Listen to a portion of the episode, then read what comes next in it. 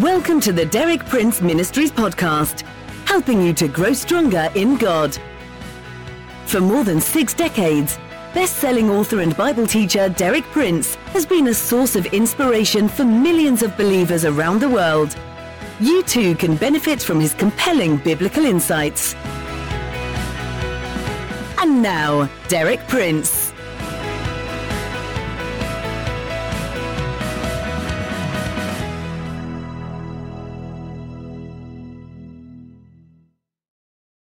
We've been looking at the opposite results that follow from self exaltation and self humbling. In Lucifer, who became Satan, we saw the perfect example of self exaltation and its consequences. In Jesus, we saw the perfect example of self humbling and its consequences. We've seen also that these laws work out just as accurately and just as universally in the life of each one of us. Yesterday, I pointed out that self humbling is an essential requirement for each one of us to come to God initially. Today, I'm going to take this principle one step further. I'm going to show you that after we have come to God initially, self humbling remains an essential requirement for all subsequent progress in the spiritual life. Our progress will be in direct proportion to the degree in which we continue to humble ourselves. First of all, I want to speak about the path to leadership in the body of Christ among God's people, the disciples of Jesus. I want to take an example from an incident that happened quite near to the close of Jesus' earthly ministry. It's recorded in Matthew chapter 20, verses 20 through 28. In this situation, the mother of two of his disciples, James and John, the sons of Zebedee, came to Jesus with a special request on behalf of her two sons. I want you to listen to the request and to the response that Jesus gave. Beginning in Matthew 20 at verse 20. Then the mother of Zebedee's sons came to Jesus with her sons, and kneeling down, asked a favor of him. What is it you want? he asked. She said, Grant that one of these two sons of mine may sit at your right, and the other at your left, in your kingdom. You don't know what you are asking, Jesus said to them. Notice, he placed the responsibility not on the mother, but on the sons. He said to them. They were, as it were, hiding behind their mother's apron, but he brought them right out into the open and exposed their own wrong motives. You don't know what you're asking, Jesus said to them. Can you drink the cup I am going to drink? We can, they answered. Jesus said to them, You will indeed drink from my cup, but to sit at my right or left is not for me to grant. These places belong to those for whom they have been prepared by my Father.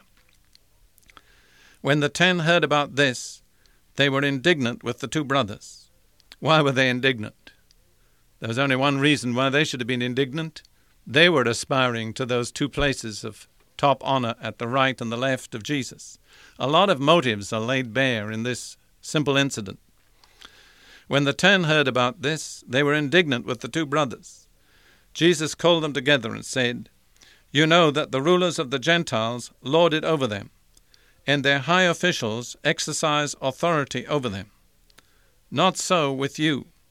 Instead, Whoever wants to become great among you must be your servant, and whoever wants to be first must be your slave. That's an ugly word, slave, isn't it? And yet it's an absolute requirement. You want to be great, you've got to become a servant. You want to be first, greater still, you have to go lower. You've got to become a slave. Just as the Son of Man did not come to be served, but to serve and to give his life a ransom for many.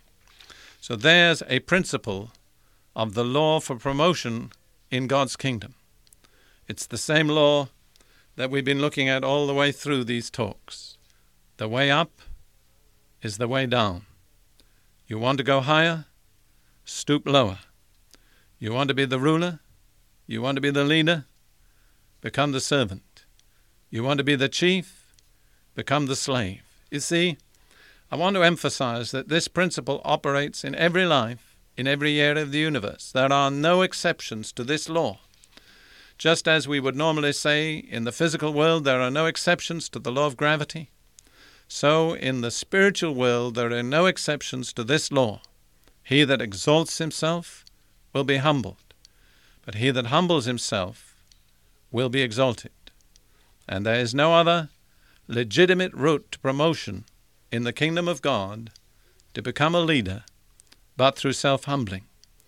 Let me suggest to you that many times we ignore this law in our principles of promotion in the church. We choose people because they've been to seminary, because of their education, because of their preaching gifts, and many times such choices turn out to be disastrous for the Church of God because we have ignored the great basic principle. Anyone who has not learned to humble himself is not fit to be the leader of God's people. Now I want to show you this same principle worked out in the personal experience of the Apostle Paul. I'm going to read Paul's own testimony about himself and his experience, given in 2 Corinthians chapter 12, verses 7 through 10. Paul has been speaking about the tremendous, unique revelations concerning the gospel and the church that he had received from the Lord. And then he explains how God had to deal with him because of these revelations. To keep me from being conceited because of these surpassingly great revelations, there was given me a thorn in my flesh, a messenger of Satan to torment me. That's not the way we would think. We would think that if we had tremendous revelations, everything would go smoothly. Life would be that much easier. And yet, often, the contrary is the true. The man with the great revelations is the man who suffers the most. Then Paul says, Three times I pleaded with the Lord to take it away from me. You know, when we pray, we need to remember something. No is an answer just as much as yes. And this time Paul prayed three times, and each time he got the same answer no. And then the Lord explained. He said to me, My grace is sufficient for you, for my power is made perfect in weakness. And then Paul continues, Therefore, in other words, this is the outworking of this principle. I will boast all the more gladly about my weaknesses, so that Christ's power may rest on me. That is why, for Christ's sake, I delight in weaknesses, in insults, in hardships, in persecutions, in difficulties. For when I am weak, then am I strong. I wonder if you could say that. In fact, I'm asking myself, can I say that? How many people could say, I delight in weaknesses, in insults, in hardships, in persecutions, in difficulties? But you see, the reason why Paul delighted in those things was he learnt the principle. Everything that pushes me lower. Everything that strips me of the last vestige of pride or arrogance or self confidence, that's the steps to my exaltation. The lower down I go, the higher up God lifts me. The less I have in myself, the more I can receive from God. When I am weak, then I'm strong. Why? Because God's power is made perfect in our weakness. As long as we've got so much of our own, we don't need much from God. But when we've been stripped of our own, then we need all that God has for us, and it's freely available. Now I want you to see the same principle illustrated by the man who came as the forerunner of Jesus, the man who had a unique ministry to prepare the way of the Messiah, John the Baptist. At a certain point in John's ministry, people told him that the man whose way he had come to prepare, Jesus, the one whom he had declared to be the Messiah, was making more converts and baptizing more people than John himself. And I suppose the people who told John the Baptist that expected him to react in a negative way, to be disappointed. They felt that his pride would be wounded and his feelings would be hurt, and he wouldn't want to see his cousin, who was younger than he, for whom he had actually opened the door to ministry, he wouldn't want to see him promoted above himself. But that, thank God, was not John the Baptist's reaction. His comment on the situation was this in John chapter 3 verse 30. He, that's Jesus, must become greater. I must become less. What a secret there is in that.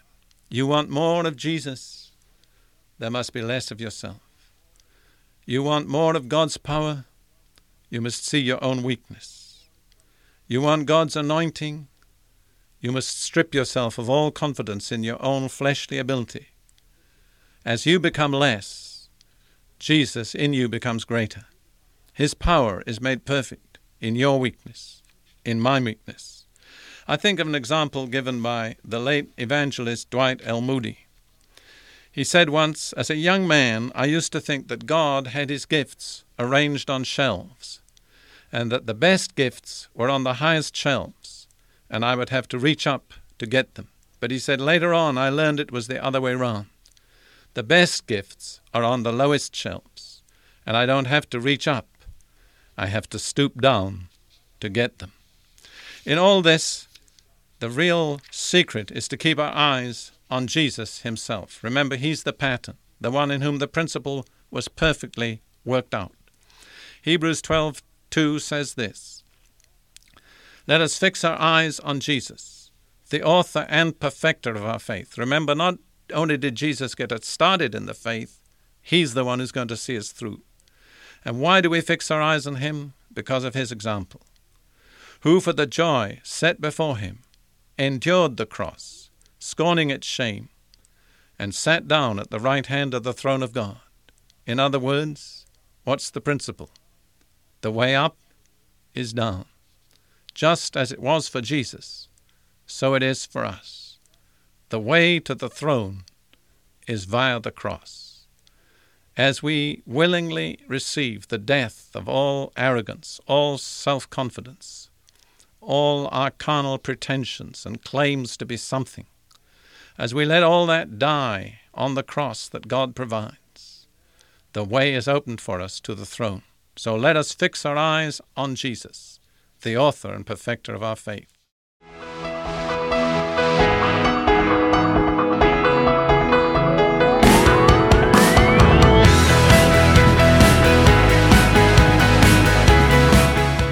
Thank you for listening. For more inspiring teaching, visit our website at dpmuk.org forward slash podcast. And like our page at facebook.com forward slash dpmuk to join our online community. Derek Prince. Teaching you can trust.